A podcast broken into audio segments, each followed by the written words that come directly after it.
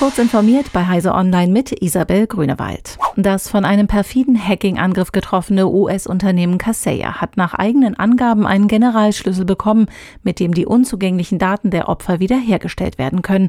Das teilte Kaseya in der Nacht zum Freitag mit und macht damit den Betroffenen fast drei Wochen nach der Cyberattacke Hoffnung. Man habe das Werkzeug von einem ungenannten Dritten erhalten und sei bereits dabei, von dem Ransomware-Angriff getroffenen Kunden zu helfen, schreibt Kaseya. Bislang gebe es keine Berichte über Schwierigkeiten bei der Entschlüsselung. Bei der Attacke Anfang Juli hatte die Hackergruppe Revil auf einen Schlag hunderte Kunden von Kaseya angegriffen. Schon seit Monaten wird gemutmaßt, dass es mit der Sicherheit des digitalen Impfzertifikats nicht weit her sei. Jetzt haben die Sicherheitsexperten André Zilch und Martin Schirsich bewiesen, dass für einen derartigen Missbrauch nur wenige Hürden zu nehmen sind. Infolge des Hacks hat der Apothekerverband das Portal zur Zertifikatsausstellung bis auf weiteres offline genommen. Seit Mittwoch können deutsche Apotheken bundesweit keine digitalen Impf- oder genesenen Zertifikate mehr ausstellen. Wiedereröffnungstermin unbekannt. Batterieelektrische Fahrzeuge sind deutlich klimafreundlicher als Benziner oder Diesel.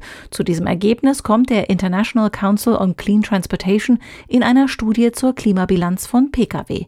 Die gemeinnützige US-Organisation analysierte dafür den gesamten Lebenszyklus der Autos von der Motor- und Batterieherstellung über die Kraftstoff- und Stromproduktion bis zum Recycling bzw. zur Entsorgung.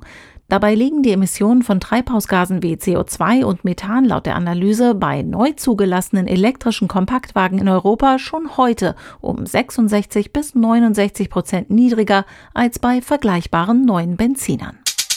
Dank der Daten der NASA-Sonde InSight ist es Forschern und Forscherinnen gelungen, das Innere des Mars zu vermessen und einige bisherige Annahmen zu korrigieren. Auf eine dünne Marskruste folgt demnach ein dicker Mantel aus festerem Gestein und schließlich ein flüssiger Kern. Der ist größer als erwartet, erläutert das Team nun in mehreren Fachartikeln im US-Fachmagazin Science. Der Mars ist damit erst der zweite Planet überhaupt, dessen innerer Aufbau bekannt ist. Während die Vermessung des Erdinneren noch Jahrhunderte in Anspruch genommen genommen hat, habe man auf dem roten Planeten lediglich zwei Jahre gebraucht. Diese und weitere aktuelle Nachrichten finden Sie ausführlich auf heise.de.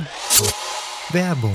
Wir sind der Telekommunikationsdienstleister der Bundesregierung und aller Rettungs- und Sicherheitskräfte in Deutschland. Wir betreiben die Netze des Bundes und das BOS Digitalfunknetz. Wir bieten herausfordernde Aufgaben, einen krisenfesten Job und ein familienfreundliches Umfeld mit mobilem Arbeiten und Gleitzeit. Wir sind die BDBOS.